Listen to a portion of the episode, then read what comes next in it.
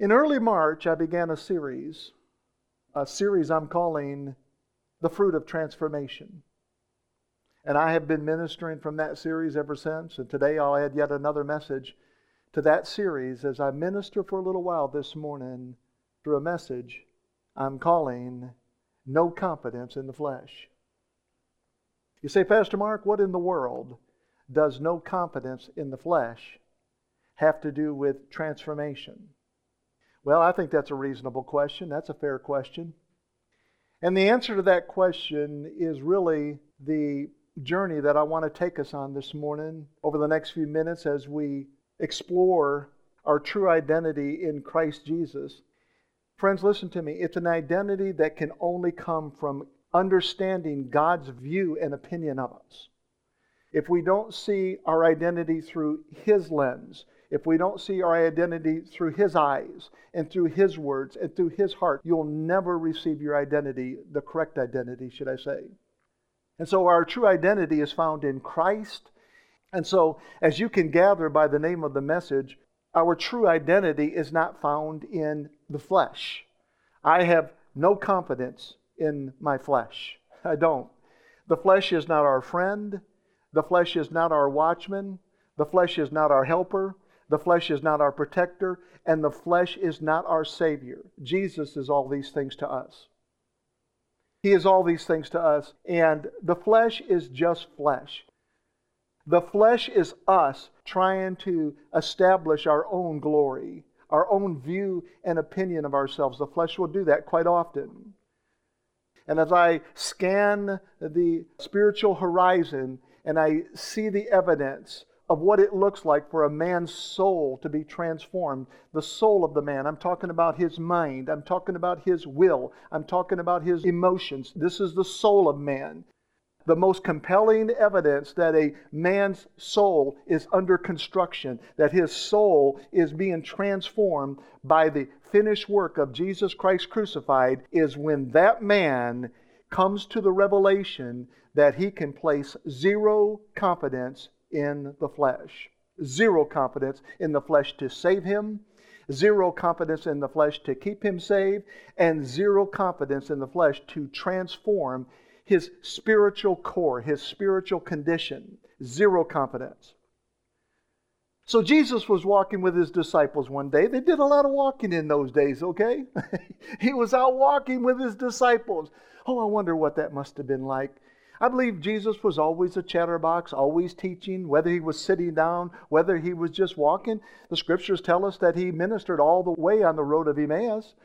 And so Jesus was talking with his disciples one day when he decided to teach them a very insightful, a very powerful lesson regarding identity. He wanted them to see their identity and how identity should not change based upon geographics, based upon circumstances, Friends, let identity solidify on the inside of you. Get God's view, get God's opinion of you, and let that be your default. And when your circumstances change, that doesn't mean your identity has to change. When your geographics change, that doesn't mean your identity has to change. If God puts you in another ministry, that doesn't mean your identity has to change. Our identity should remain the same.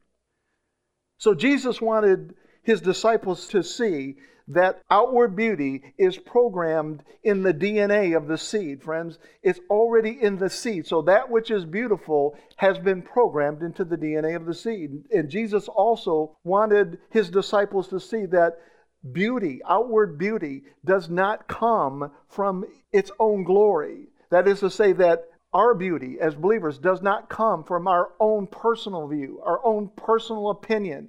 Everybody's got viewpoints, everybody's got personal opinions, but our true identity comes from God. What does the Father say? And so Jesus was walking with his disciples one day, and he decided to teach them a lesson. And we find that first lesson in Luke chapter 12, verses 27 and 28. Look at this word. And Jesus said, Consider the lilies, how they grow. Oh, every once in a while I'll be walking around the house and at the, my highest screeching voice, you know that voice that shatters glass, that voice, I'll start singing Consider the Lilies. And Valerie will always remind me that singing is not my gift. Amen. And I said, I don't know, I might be talking about those lilies on Sunday. And I'll try to refrain, but it may come out in the form of a song. I don't know. Do you guys know that song? Cons- oh, I see you wanted to do it right there. Consider the lilies. Amen. So Jesus says, Consider the lilies, how they grow. So, no doubt, Jesus was walking along and he saw lilies growing. The disciples gathered around him and he said, Consider the lilies, how they grow. He said, They toil not, they spin not. And yet I say unto you that Solomon, in all his glory, he just reached all the way back thousands of years before him and grabbed a man from the Old Testament, Solomon, a very rich king, David's son. He said, But I'm telling you that Solomon in all of his glory was not arrayed like one of these.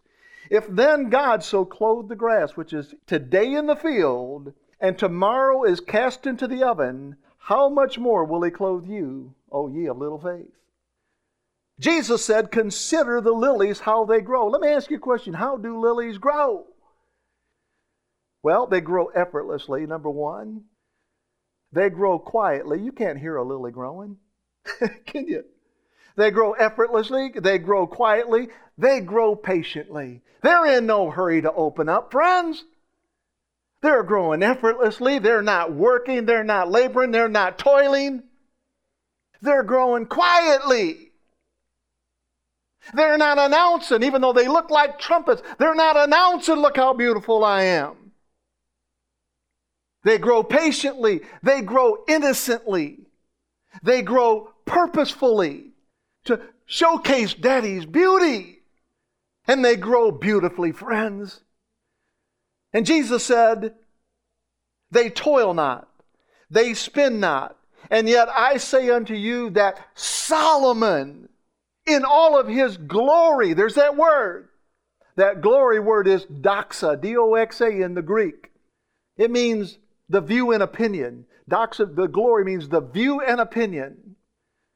So Jesus was saying that it didn't matter how many talented seamstresses that Solomon had toiling and spinning for him, that the lily did not toil or spin, but yet still outdressed the richest man that ever lived. Now, that'd be hard to do if you think about it. I mean, we're so fancy today, man. You give a guy enough money, he'll make you a suit. There are suits that sell for tens of thousands of dollars. They're made with the finest of materials, with the finest thread, and they are made by the finest people in the world. And Jesus said the lily outdresses Solomon, and it hasn't done a thing. Do you see this? And Solomon was clothed in purple and fine linen. Solomon dressed beautifully every day. You say, How can that be, Mark? Because the lily puts no confidence in her own petals. She puts no confidence in her own flesh. She effortlessly, she quietly, patiently, innocently, purposefully, and beautifully wears God's glory. Do you see that? That lily is wearing the Father's glory. Doxa glory, God's glory, God's view and opinion of her. So, what was Jesus trying to communicate? What was he wanting to communicate to his disciples when he said, Consider the lilies? He was letting his disciples know is that the lily can move from the field one day to the oven the next day. So, in the course of 24 hours, the lily can go from the field to the oven, yet the lily is still a lily. It doesn't cease to be a lily in the oven, friends. And in those days, what he's talking about, some people will grab this passage and think, well, he's talking about hell. Something no, he's not. It has nothing to do with it, friends. You see, in those days, you had to bake bread, right? You had to bake your food, cook fish, whatever it may be. And you had to start a fire to bake. How many of you know that? You got to start a fire. They didn't have the fancy stoves we have today, did they? You had to start a fire. And to start a fire, listen, I grew up in the mountains of Virginia. You just can't stick a log in there and put a big lighter under it and catch it on fire. You'll be there all day long. You start with burned up grass. You start with burned up flowers, things that catch fire just that fast. And then you put little smaller sticks on it, a little bit bigger sticks, a little bit, and then a piece of wood. But you have to start with burned up grass, burned up flowers that you've scooped up, that you've cut down with your sickle. And this is what Jesus is talking about. He's talking about they can be beautiful one day, they can be in the field one day, and they can be in the furnace the next day. He said, but they're still a lily. They're always a lily. Friends, let me tell you something. Our circumstances may change significantly from one day to the next, but our identity remains constant. Our identity should not change because of our circumstances. Whether we are blossoming in the field or burning in the furnace, once a son, always a son. I don't say this very often, but once saved, always saved. Once his, always his. Once a lily, always a lily. Our identity is not found in our circumstances. Our identity is found in Christ. Our identity is found in Jesus Christ. He's the one who shed his blood for us. He's the one who sweat for us. He's the one who died for us. He's the one who said, Father, forgive them, for they don't know what they're doing.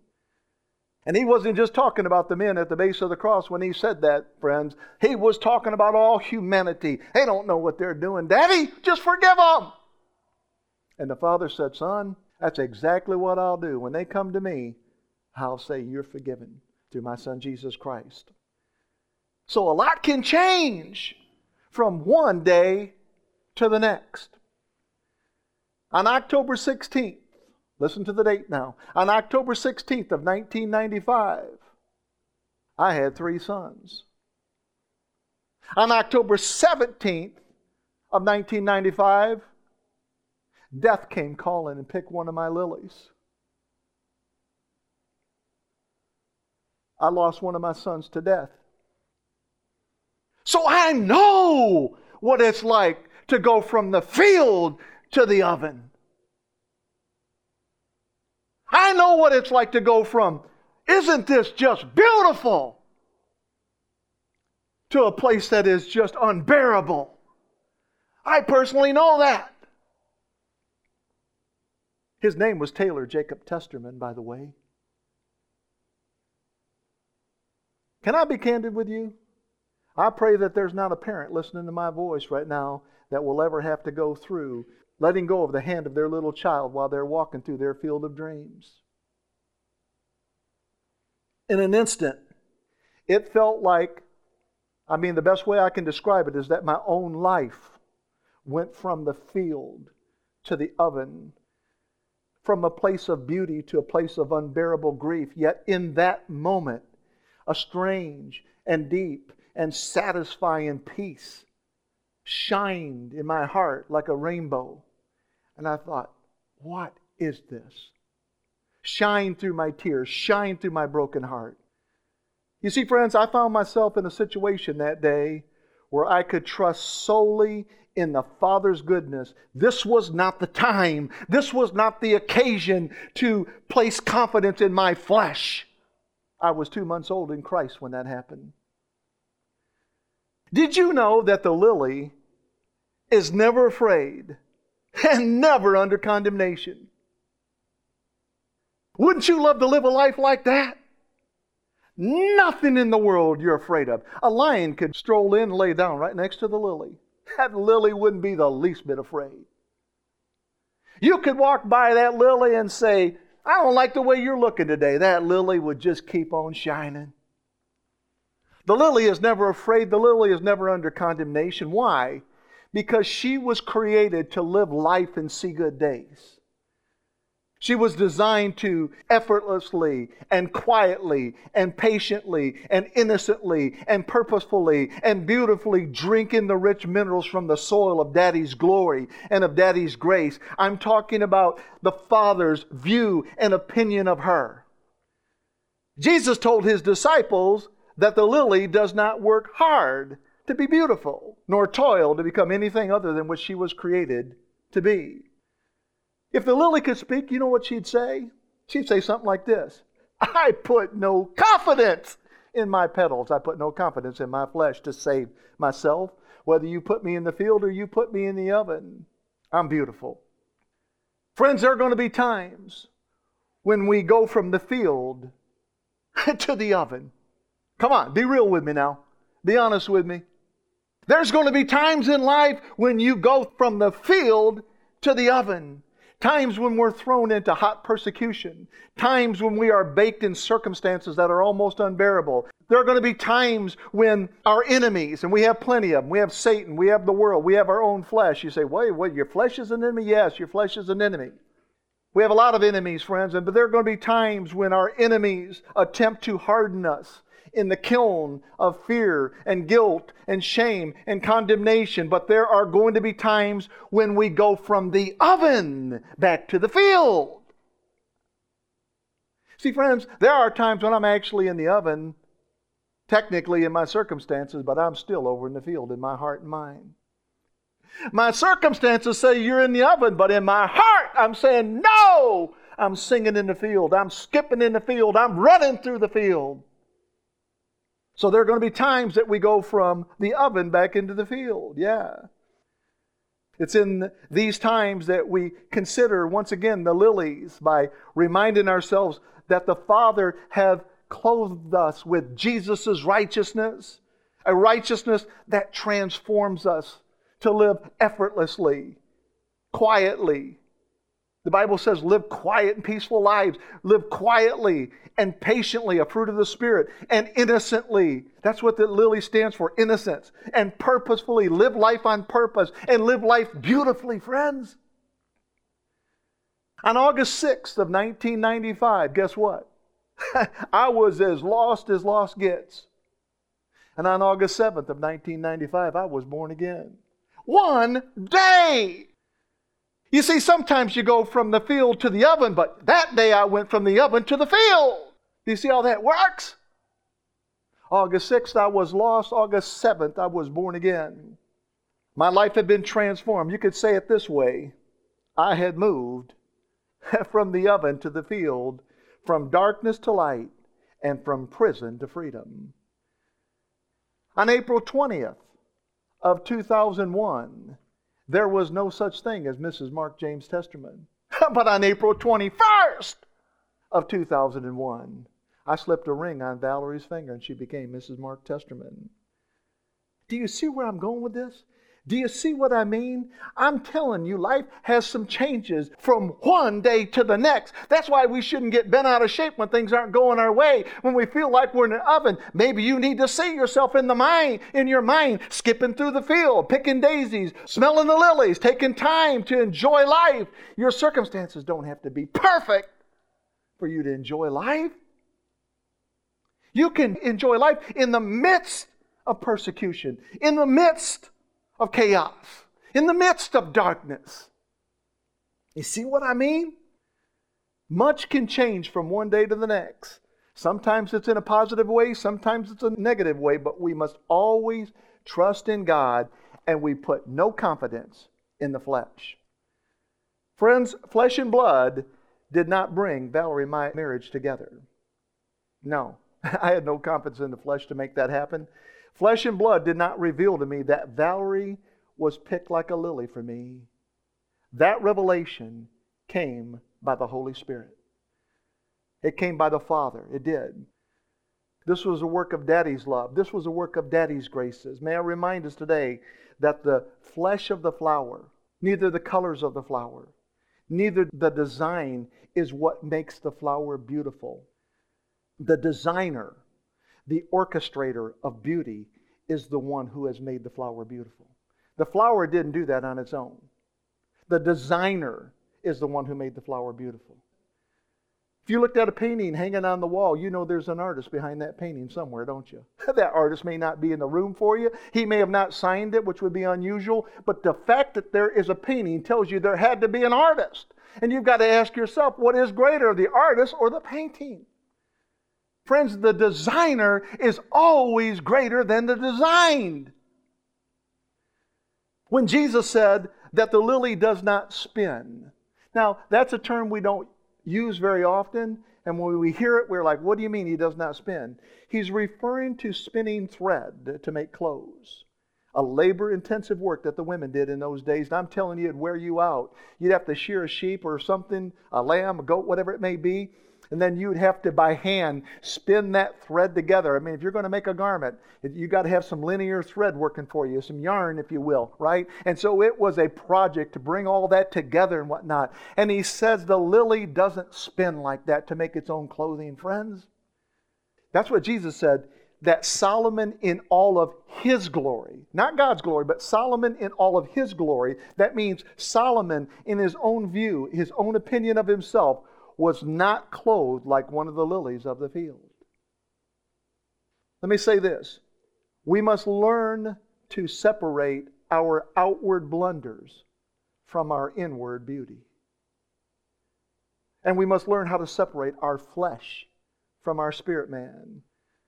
I was meditating the other day, and this came to my heart.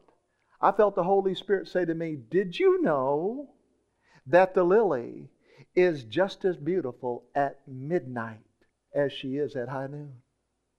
I thought, what?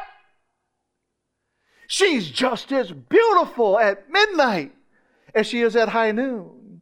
You see, darkness may cover her for the night, but joy and beauty cometh in the morning, friends, when you can lay your eyes on it.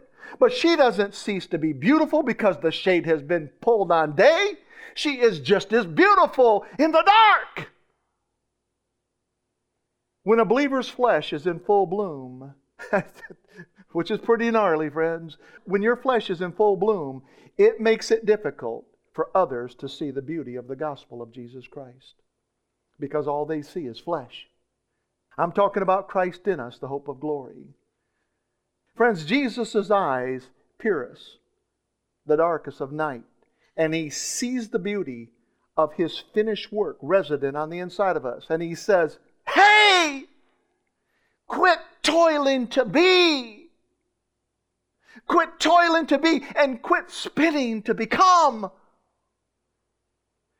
You are beautiful trumpets of my love and you are being transformed by my Father's glory. You are being transformed by my Father's view and opinion of you. And this is what gets us into trouble, friends, is we start developing our own suspender philosophy where we grab our own suspenders and we say, look what I've done. Look who I am. Look what I've accomplished. No, you are what you are because of what the Father is doing on the inside of you, or it's not even worth talking about, to be honest with you. And so it's so important to understand the Father's view of you. How does He see you? He sees you like the lily, always beautiful, trumpeting His love. He sees you this way when he looks at your spirit man. Our flesh man, no, but he sees the spirit. He sees the candle inside of our spirit and he says, You are beautiful. Trumpets of my love. And you are being transformed through my Father's glory. You are being transformed through understanding my Father's view of you, my Father's opinion of you, and He's got a good view of you. He's got a good opinion of you. Bringing light into our dark mindsets is like bringing beauty from ashes. You like that scripture? I do. Because the last time I checked, I've thrown away a lot of ashes. I didn't look at ashes and think you can make anything beautiful out of them. Maybe you can put a little line under a football player's eyeball there, but that's about it, friends. You can't make anything beautiful out of ashes, but God can. So we need to start looking at his view and his opinion when he says, Man, this issue in your life burned to the ground, but, but we got to rise up in our spirits and say, But daddy, but my father can rise up beauty, bring beauty from ashes. It's like shining a light on a midnight lily, the flower, the very flower that speaks of innocence and purity. Friends, the lantern that shines the light into our hearts is the gospel of the glory of Christ, and it strips away our confidence in the flesh.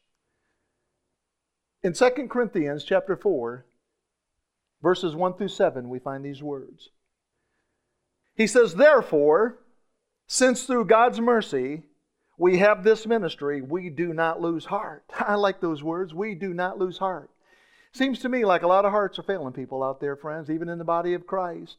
He said, since we have this ministry, the ministry of what? Ministry of the Holy Spirit, ministry of Daddy's view, Daddy's opinion of you. Since we have this ministry, through God's mercy, we do not lose heart. Rather, he says, we have renounced secret and shameful ways. This is what the flesh will get you into, friends secret, shameful ways, right? He said, We renounced secret and shameful ways. We do not use deception, nor do we distort the word of God. In other words, the flesh is going to get you to do all kinds of things just to kind of cover its own backside. But he says, We don't have to do that because we've got a view and we've got a, an opinion that comes through the ministry of the Holy Spirit, of Daddy's true picture of us.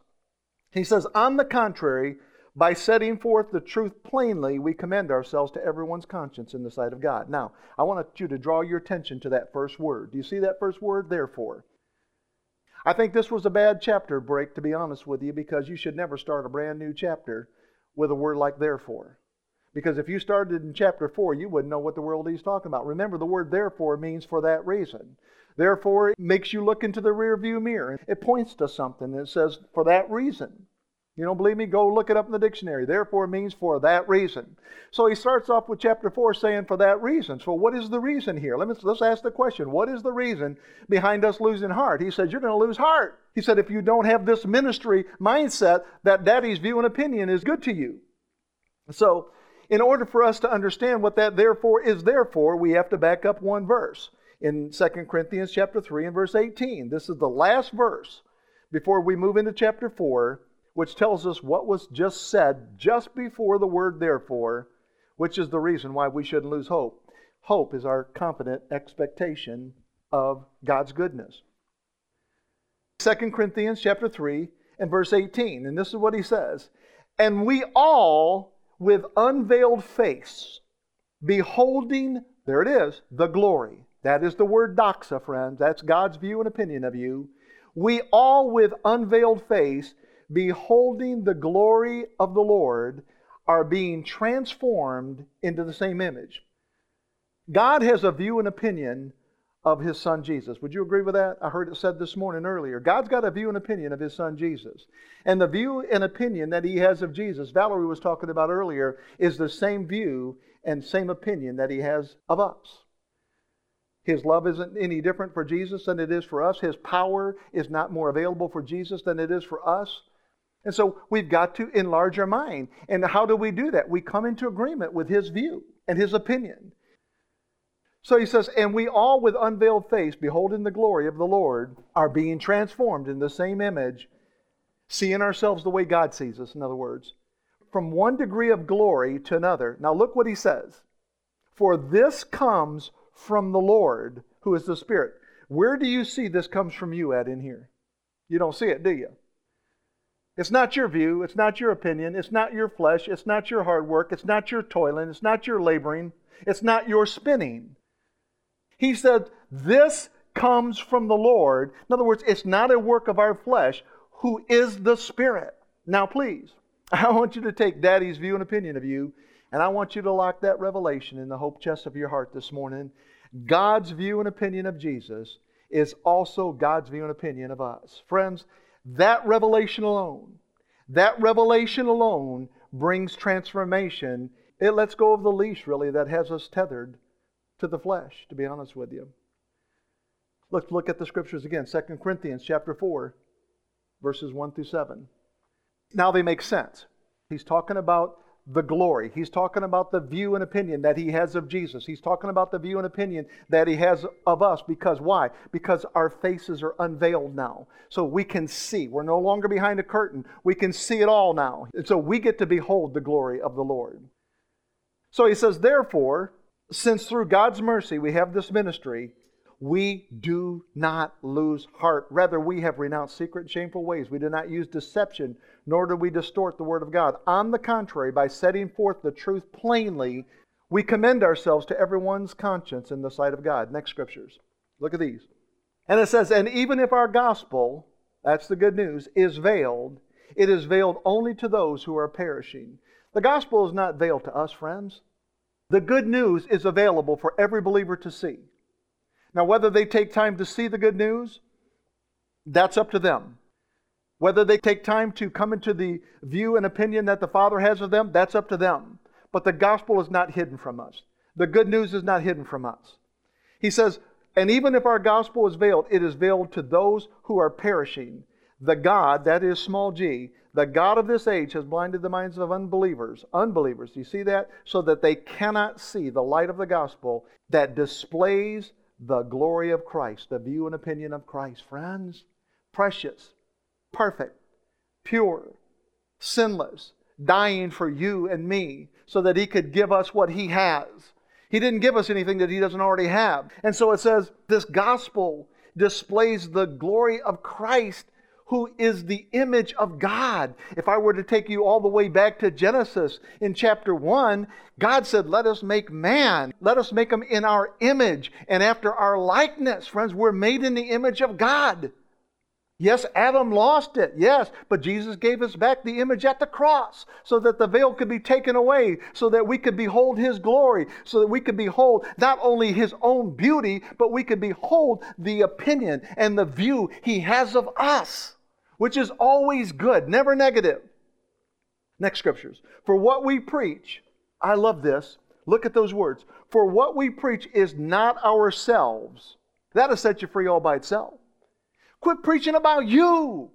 For what we preach is not ourselves, but Jesus Christ as Lord. And ourselves as your servants for Jesus' sake. This is what Paul's writing. For God, who said, Let light shine out of darkness. When did he say that? Genesis chapter 1. Let there be light. And God said, Look, I'm going to give you a brand new start, a brand new beginning. I'm going to put light in your chaos. I'm going to put light in your darkness. And so these scriptures are saying, Let light shine out of darkness. Look at this. Made his light shine in our hearts to give us the light. That word light means revelation, to give us the revelation of the knowledge of what? God's glory. Not just His majesty and beauty. We can't see that. But we can come into the revelation of what His viewpoint looks toward us. We can come into the revelation of what His opinion is about us. How? Through the Scriptures, through the Spirit. What else would we need? He said, made his light shine in our hearts, in our mind, in our will, in our emotions, to give us the light, to give us the revelation of the knowledge of God's glory. Look at this, what it says displayed, I love this, in the face of Christ. He said, Son, daughter, all you got to do is look at my son. There's a light that will never burn out right there. That's an eternal light right there. You want to see what my view and opinion of you are? Look at my son. Because when I look at my son, I look at you. When I look at you, I look at my son. And to be honest with you, you look the same. Does the scripture make sense now? As he is, so are we in this world, full of light, full of glory, full of power, full of revelation. Next scripture. Look at this. He says, But we have this treasure in earthen vessels to show that this all surpassing power, how many of you want all surpassing power? Can you imagine having a car that's an all surpassing car, just passes everything? Oh, yeah. It's an all surpassing power. You've already got it, friends. He says right here, but we have not we're going to get in heaven someday. We have this treasure in earthen vessels. It's resident on the inside of us. We have this treasure in earthen vessels. For what? To show that this all surpassing power is from God and not from us. It's from God. Everything that you've got is from God. I think that's why when Valerie and I were in Nicaragua and we laid hands on a little blind girl and gave her eyesight just like that, I didn't try to draw any attention to me or the rest of the people. I just got up and, and the mother was in tears and we just walked away and just went next. that's what we did. Who's next? And little did I know that someone had snapped a picture. I didn't know about it until it was on the front page of Andrew Wommack Ministries newsletter a couple of months later. I didn't know anybody was taking pictures of that. And I was down on my knee like this with that little four year old girl with my hands on her head, but delivering all surpassing power. Who did I get that power from? God. I didn't get it from me. I got it from Him. We all get it from God. We can't put any confidence in the flesh, friends. I really do. I was thinking Him on the way this morning quietly as we were driving here, going, Father, if you don't show up during this message, I ain't got anything to say, to be honest with you. And that is the way I feel every time I minister. I don't care if it's here or there or everywhere. This is the way I feel. If you don't show up, I have nothing to say. I put no confidence in my flesh. I really don't. The word treasure translates as deposit or wealth. Doesn't that change that scripture a little bit? But we have this deposit. What's the deposit? Well, we have the Holy Spirit, of course. He's our deposit, guaranteeing He's coming back for us.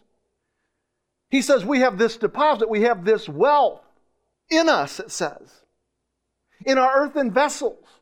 So let's ask the question what is this treasure that we possess in our earthen vessels. Let's keep it all in context. What is this treasure?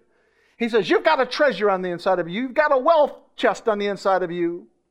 What is this wealth that has been deposited on the inside of us? Well, the context of these scriptures tell us that this treasure is the gospel that displays the glory. So, what's the glory? It's Daddy's view and opinion of us communicated to us through Jesus' finished work on the cross. That's good news, isn't it? This good news is what causes light to shine out of our darkness.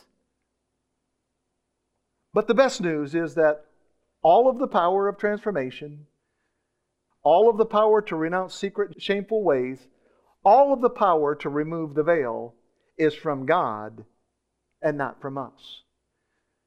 So, what am I trying to say? I'm saying that we have a treasure on the inside of us, inside our earthen vessels, that allows no provision for confidence in the flesh. This all surpassing power is from God.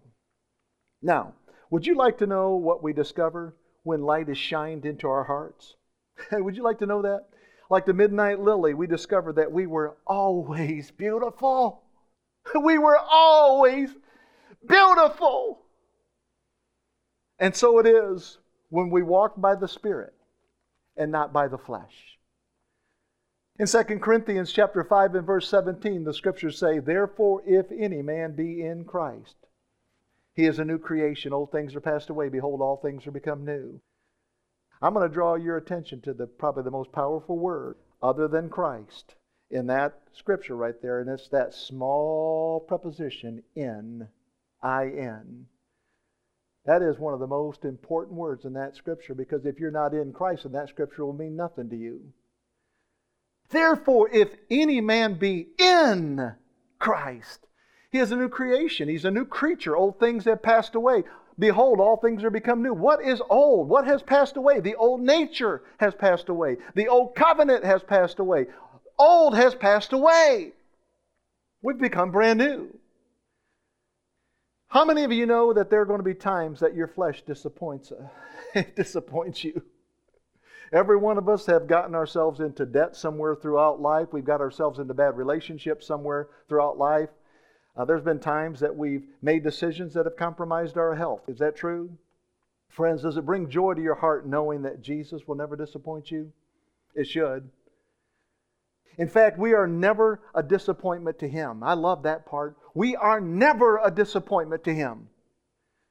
I was walking with a guy the other day and, and into my job, and we, as we were walking, I saw a grease spot in the parking lot. I said, You know, if we were ever a disappointment to the Father, that's what we'd look like right there.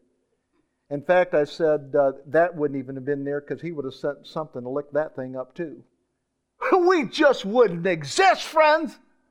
We are never a disappointment to Him. That doesn't mean He agrees and sanctions every one of the things we do, but we are never a disappointment to Him. Why? Because He's got a good view of us, He's got a good opinion of us, and it doesn't change based on our circumstances, it doesn't change based upon our performance. He always has a good view and opinion, even when the dark sets. His eyes pierce the darkness, and He sees the lily beautiful. He sees you as beautiful. We are more beautiful to Him than the lily, friend. We are just never a disappointment whatsoever to Him. We need to remember that truth the next time our flesh is feeling confident. And the next time our flesh thinks, I got this handled, friends. The next time our flesh wants to toil and spin. And the next time our flesh wants to make its own righteousness. We need to remember that truth.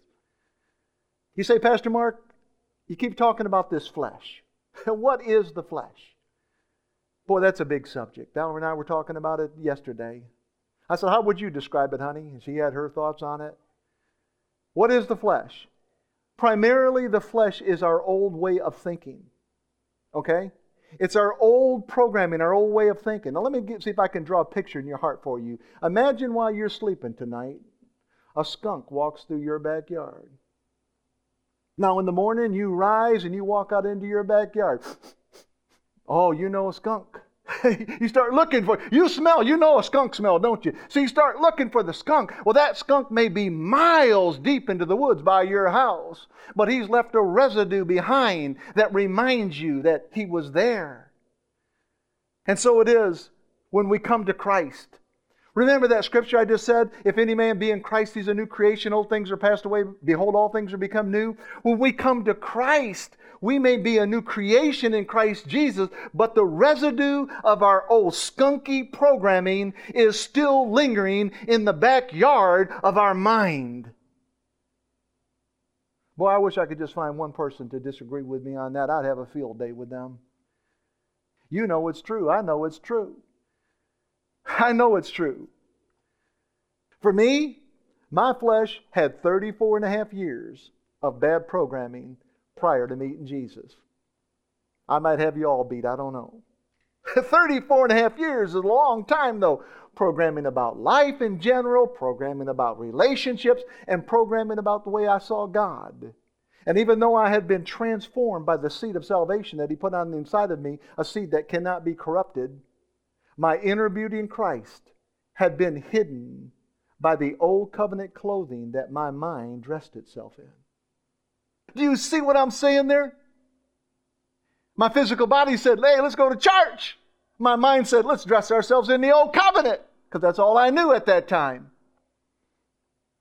I didn't understand once his, always his. I was trying to work hard to maintain my salvation for the longest time. You see, the flesh can hold memories, it can hold wounds, inner wounds and indoctrinations that erect strongholds. They build strongholds in our minds. And the flesh does not let go easily of that which it's been programmed with. Flesh results when a man attempts to satisfy his own heart apart from Christ.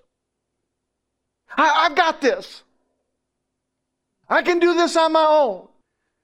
Friends, we need help with everything. Remember, Jesus said, Without me, you can do nothing. Jesus said, I don't even do anything unless I hear my Father saying it. I've got to see it in my mind first. I've got to hear His words echoing in the chambers of my heart. He said, I've got to hear His word. I've got to hear His heart in this situation. So when we try to satisfy our own heart, our own desires, if you want, apart from Christ, that's when flesh surfaces. You say, Pastor Mark, how would you summarize flesh in just one sentence? summarize it for me in one sentence. I can walk out of here today and go, okay, I recognize flesh. All right, you ready for it? Landfill thinking. Landfill thinking. Now, let me see if I can make that more plain for you. Garbage dump thinking. That's what flesh is. Garbage dump thinking. You know what? You discover very early you're not congruent. You're not compatible with garbage dump thinking. You don't like it. Even though all of us have sins that have been forgiven, we still don't like to sin. Even though we know our sins, past, present, and future, have all been forgiven, we still don't like to sin. We don't enjoy sin. In fact, we hate sin. But the enemy's main objective is not to keep you from hating sin, he wants you to hate you. See, there's too many ways to sin, there's only one of you. And so he's not going to chase his tail or your tail. He wants you to hate you. Because if he can get you to hate you, you'll grow to hate most everything and most everyone if you hate you. That's why Jesus would come along and say, Love your neighbor as you love yourself. He said, Look, this love starts on the inside. You've got to have a good view of yourself. I'm not talking about a view that is made from your own flesh. I'm talking about a view that comes from my Father. You have to have a good opinion that comes from my Father. And he says, when you see the way he loves you, when you see the way he holds your hand in the field, when you see all these expressions of his goodness, he said, that's going to cause you to fall deeper and deeper in love with my daddy. the scriptures tell us that those who do not know God have no desire to please God. Isn't that what it says? Yeah, it does. It says, in other words, they don't mind sin. They don't get convicted about it. They could care less about it. They sin very easily. But as believers of Jesus Christ, sin creates this inner conflict. Yes, our sins have been expunged, removed, deleted, wiped out, taken away, whatever you want to call it. Yes, they've been carried away. They've been taken away once for all, cast into the sea of forgetfulness, never to be brought up again, separated as far as the east is from the west, never to ever surface again. But we still don't like it. So it's healthy for us to remember that once we come to Christ, we are in the Spirit. Remember that word I told you a second ago? If any man be in Christ, we are in the Spirit. In the Spirit denotes a fixed position. In other words, it's not a position that you toggle in and out of. Here one day, gone another. He loves me, he loves me not. No, you are in a fixed position in Jesus Christ. That's what that word means. But that doesn't mean that we don't occasionally walk by the flesh. Look at the next scriptures Romans chapter 8 verses 8 and 9. Here's what it says So then they that are in the flesh cannot please God. Look at these words, this will set you free. But you are not in the flesh. If so be that the Spirit of God dwell in you. Now, does the Spirit of God dwell in you? Are you born again? Then the Spirit of God dwells in you. He said, if the Spirit of God is dwelling in you, you are not in the flesh. Doesn't mean we don't occasionally walk by the flesh, but we are no longer in the flesh. We are no longer in that old nature. Now, if any man have not the Spirit of Christ, he is none of his. In other words, not a single part of that man belongs to him. 10% of you doesn't belong to God. Either you belong to God or you don't belong to God, friends. There's no such thing as a man being 22% saved. You are 100% saved or 100% lost. That's what he's getting at here. He says, Now, if any man have not the Spirit of God, he is none of his. Friends, walking in the flesh and living in the flesh are two different things. You can tell by that scripture right there. You see, I can walk down any street in my city, but that doesn't mean I live on every street in my city, does it? Just because I walk on that street. The scriptures I just read plainly tell us that if the Spirit of God dwells in us, then we are not living in the flesh. It says, But ye are not in the flesh, but in the Spirit, if so be that the Spirit of God dwell in you. The Greek word for flesh is sarx, S A R X. You can see that word more than 150 times in the New Testament. The first time we see that word sarx, flesh, whatever it may be in the New Testament, is Matthew chapter 16, beginning at verse 13. When Jesus came into the coast of Caesarea Philippi, he asked his disciples, saying, who do men say that I, the Son of Man, am? You know, I think that really is not just a curiosity of Jesus. He already has his Father's view and opinion. So he's not trying to figure out what do guys think. He's really working toward his second question about what do you think? So he says, Who do men say that the Son of Man is? And they said, Some say that thou art John the Baptist. Wrong. Some say Elias, wrong, and others Jeremiah or one of the prophets. So let's ask the question Where did these men that are answering that question get their answers from? Had to be the flesh. How do I know? Because the Spirit is never in error. Spirit always leads us into truth and righteousness. So they didn't get their answers from the Spirit, did they? They didn't know. And then here's what Jesus says He saith unto them, But whom say ye that I am? Who do you say I am? See, this is where he wanted to go. He was just setting that second question up. But who do you say I am? Now, I've been walking with you for a while, and I've been teaching you everywhere we go. Remember the lilies? I've been teaching you everywhere we go. I want to see do you have the revelation yet of who I am? Am I just another man? Am I just another rabbi? Am I just another good soul? Am I just a friend? Well, who am I to you? Jesus said, Who do you say I am? And Simon Peter, he's always the first one to talk. Simon Peter, I wish John would say something once in a while. No, Simon beat him to it again. And Simon Peter answered and said, Oh, look at that. Thou art the Christ.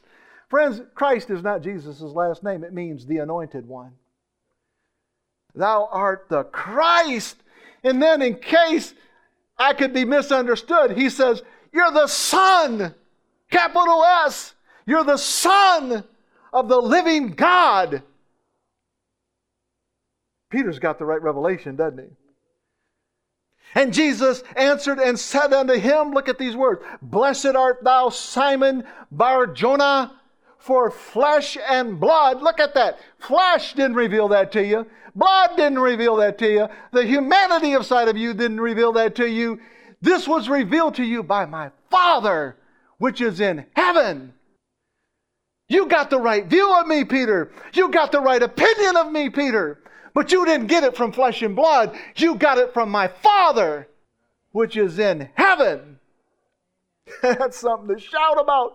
Your revelation is not from the fruit of human teaching. Your revelation is from the fruit of transformation, which comes only from my daddy. You're being transformed, son. You're being transformed, friend. You're being transformed, my brother. How many of you know that Hollywood can take an ordinary man and you give Hollywood enough makeup and enough time, it can transform him into a monster? You know that's true, don't you? Hollywood can do those kind of things. Sure, they can. Even though outward transformation does not directly change the inside of a man, how many of you know that how a man begins to see himself can have transforming influences? In other words, it begins to do something to you silently, patiently, as you begin to see yourself different than you've ever seen yourself before through the revelation of God's view, God's opinion of you, it begins to change you. That's why I've always said this gospel of grace, this gospel of His dear Son, is a slow drip. It's an IV drip. It's not a fire hose. It's a patient IV drip, drip, drip, drip, drip, drip, drip, drip, drip, drip. But if you'll let it keep dripping and dripping and dripping, you'll go through a transformation where you see yourself the way God sees you. I could care less how you see me. I could care less how I see me. Friends, what matters to me is how does my Father see me? That's what's important to me. From 1934 to the year 2000, there existed a maximum security prison for women in Kingston, Ontario, Canada. The worst of the worst were in prison there. And between the 1930s and the 1980s, plastic surgery experiments were performed on many of the inmates. You know what they did? They took thousands of volunteers from various prisons, women from all walks of life that had been burdened by scars from accidents and birth defects. And plastic surgeons performed cosmetic and reconstructive surgeries on them, repairing crooked noses, erasing deep facial scars, correcting their birth defects. Would you like to know what they learned through that experiment? With these women? They discovered that 50% or more of the inmates who underwent surgery from the Kingston prison and the Kingston penitentiary did not reoffend once they were released from prison. you know what the experiment concluded? That positive psychological benefits came with the outcome of plastic surgery. In other words, plastic surgery had changed their own view, their own opinion of themselves. And there was one of the doctors, he was more to the west coast out in British Columbia. His name was Dr. Lewison, and he was performing some of the same plastic surgeries on women in prison out there. And he published a study in the Canadian Medical Journal reporting that the program resulted in a significant decrease in recidivism. There's a word we don't use too often. Recidivism is the rate in which people return to prison once released. He said, We've been studying this for years, and we've studied the patients that we've done plastic surgery on, correcting physical defects. And he said the recidivism rate dropped dramatically. In other words, they didn't come back to prison. Not only had plastic surgery lowered the reoffending rate, the recidivism rate, but Dr. Lewison noticed uh, something else too. He noted that the prisoners who underwent these surgeries behaved better. Now, I find that fascinating, friends. I do. I do. I really do. In fact, he wrote to say that the inmates became polite and gracious. That was his words following plastic surgery. You say, Pastor Mark, can you explain to us what just happened? I think I can. Something as simple as plastic surgery had corrected a physical issue that had made these women feel ugly and act out. If that is true, then how much more is our identity transformed when our hearts are circumcised? Oh, not by a scalpel, but by looking into the face of Christ and hearing Him say, My Father has a good view of you. My Father has a good opinion of you.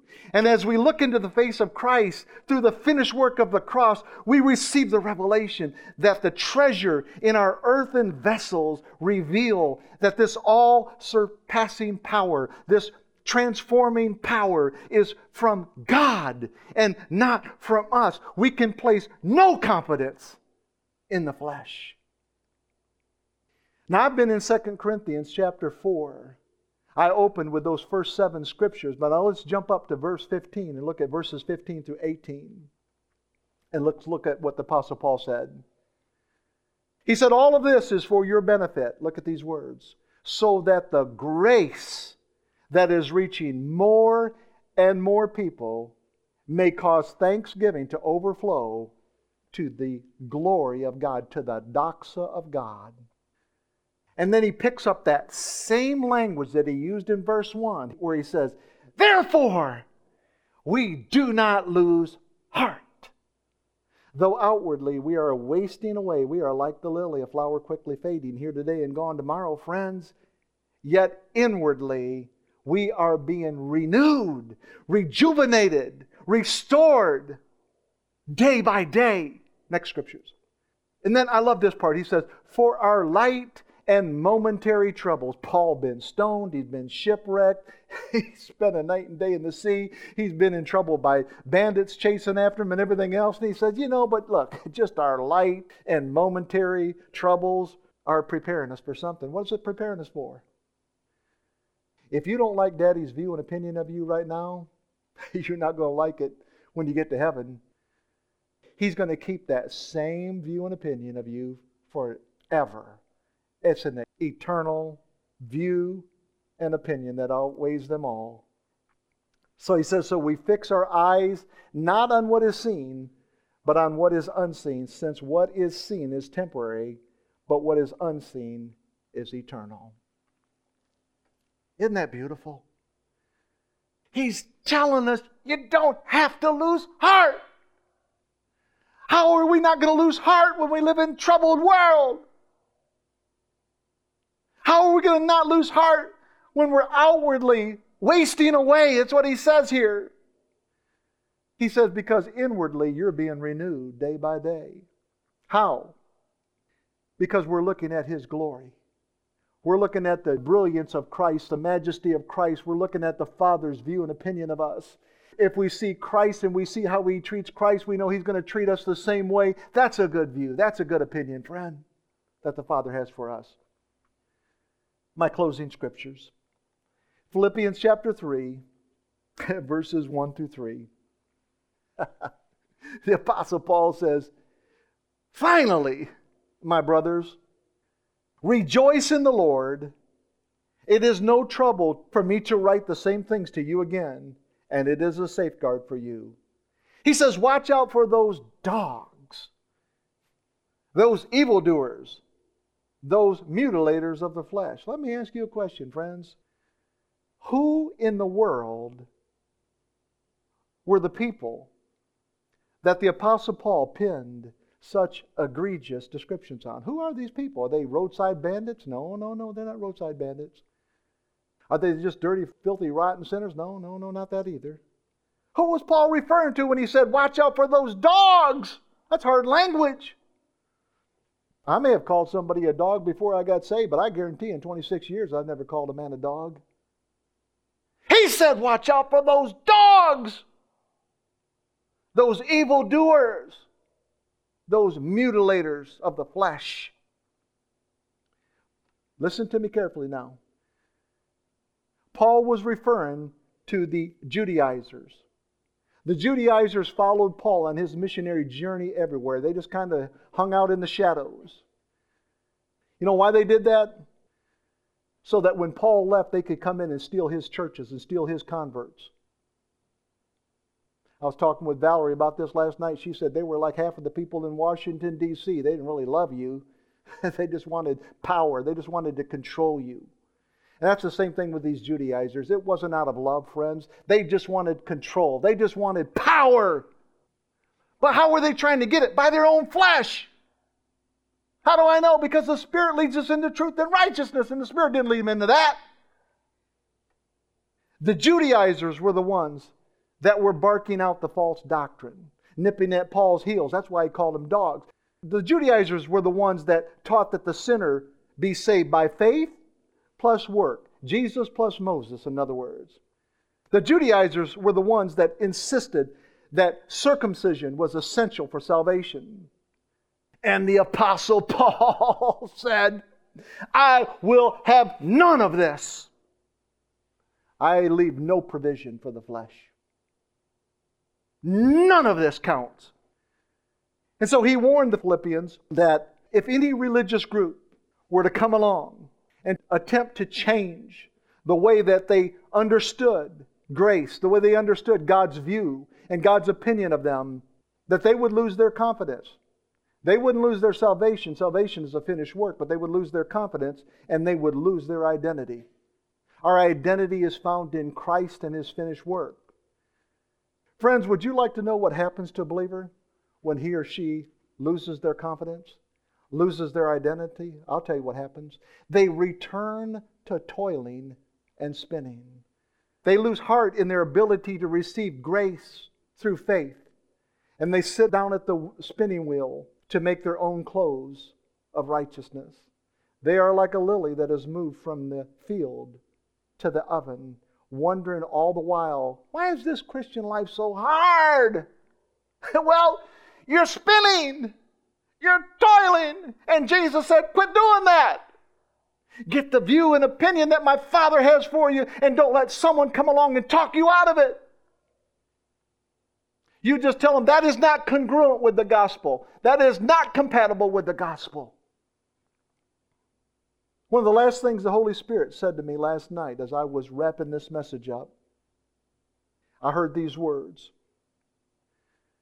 Spiritual recidivism tries to take us back to the same prison that we've been delivered from.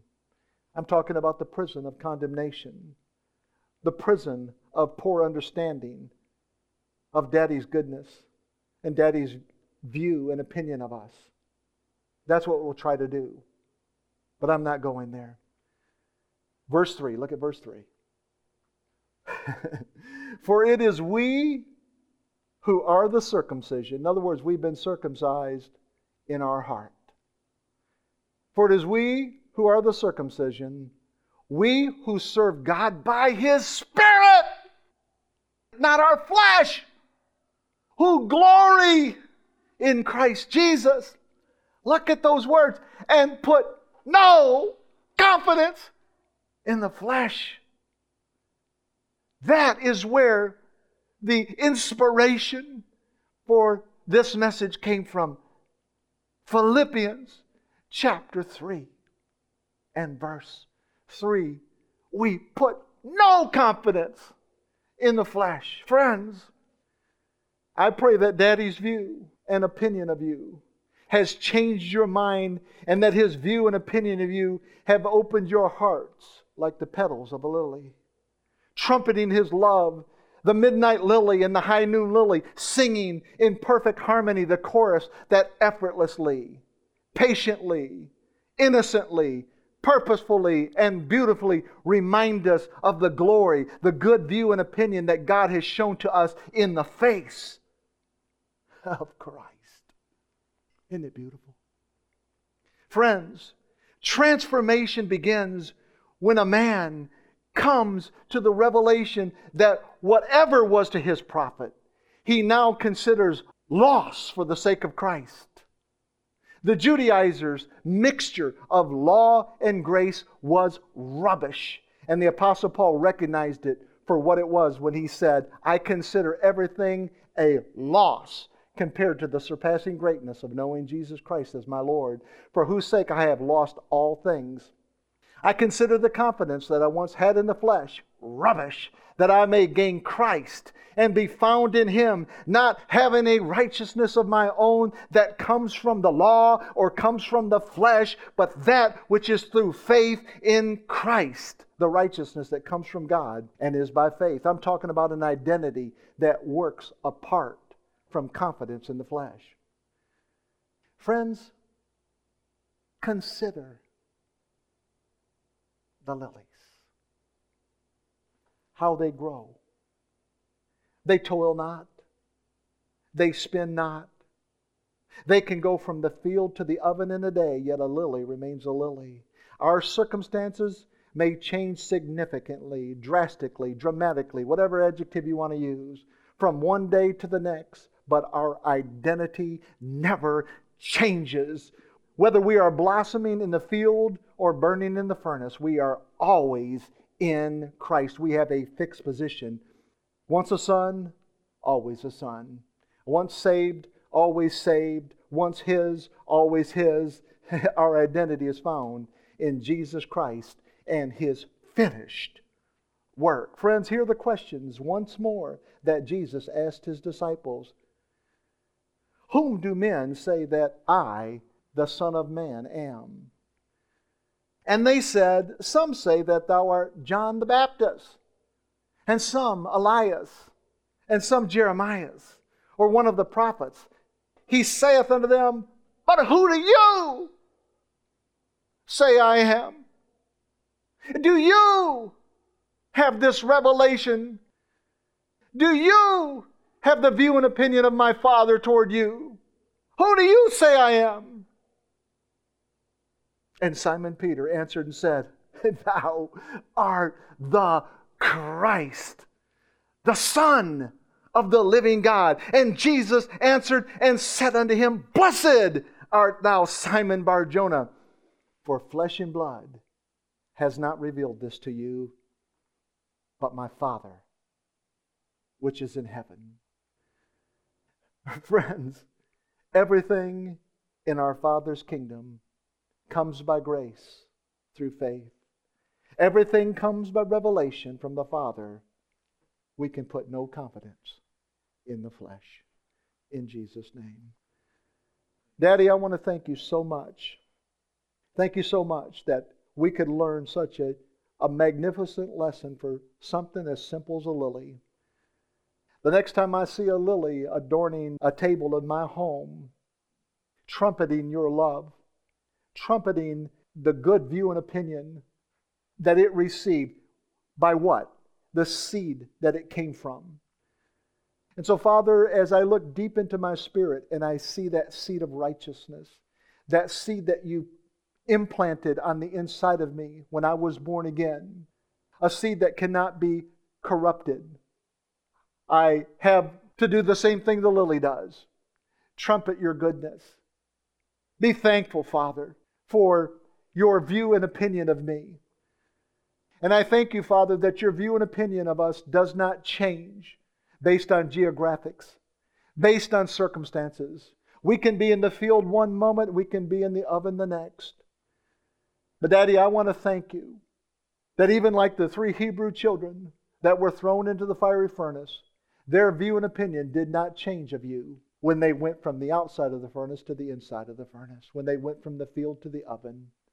And we can learn so much as we look across the timeline of the scriptures, in particular in this new covenant, where we see the glory of God, the doxa glory of God, the good view and the good opinion that you have of us, the same view and opinion that you have of your Son, Jesus Christ. So I'm thankful that Jesus took a moment so that we could read about it 2,000 years later when he would say the words to his disciples, Who do you say that I am?